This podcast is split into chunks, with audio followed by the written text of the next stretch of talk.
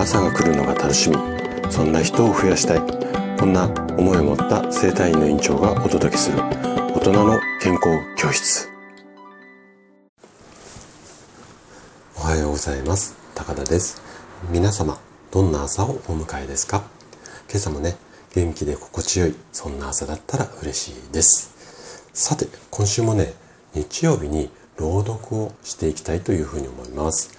今回ねチャレンジさせていただく作品が太一さんの「君は笑っている」です。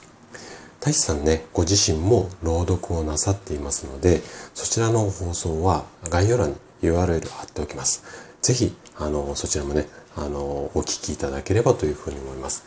でね今回の太一さんの作品本当にね素敵な言葉でまあ奥深いまあこんな作品になっていてこう今回朗読させていただくにあたって何度も何度もこう読み込んででもね毎回やるたんびやるたんび違った感じになってしまうんですよね。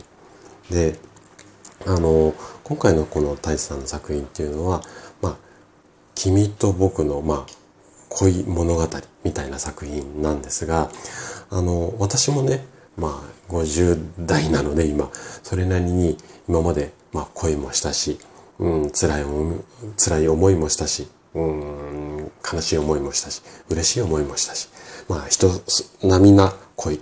あとはね、うん、まあ、結婚もね、2回ほど、ちょっと人よりも多めに経験はしているので、まあ、君と僕もたくさん物語を経験してきているんですが、そんな、こう、私でも、なんかね、ちょっと読むたび読むたび、こう見方とか思いを変えて、うん、言葉で表現しようと思うと、本当ね、こう、コロコロ形というか色が変わる、そんなね、奥深い作品なんですね。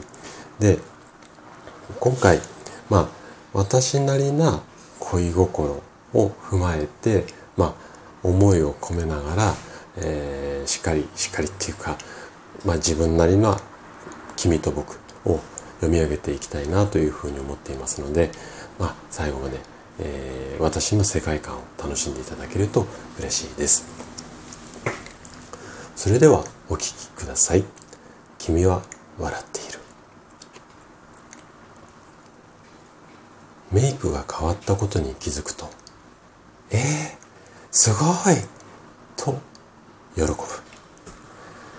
メイクが変わったことに気づかないと、ええー、最悪とふてくされる。おしゃれなデートに連れて行くと、こういうデートに慣れてるんだね、と皮に来る。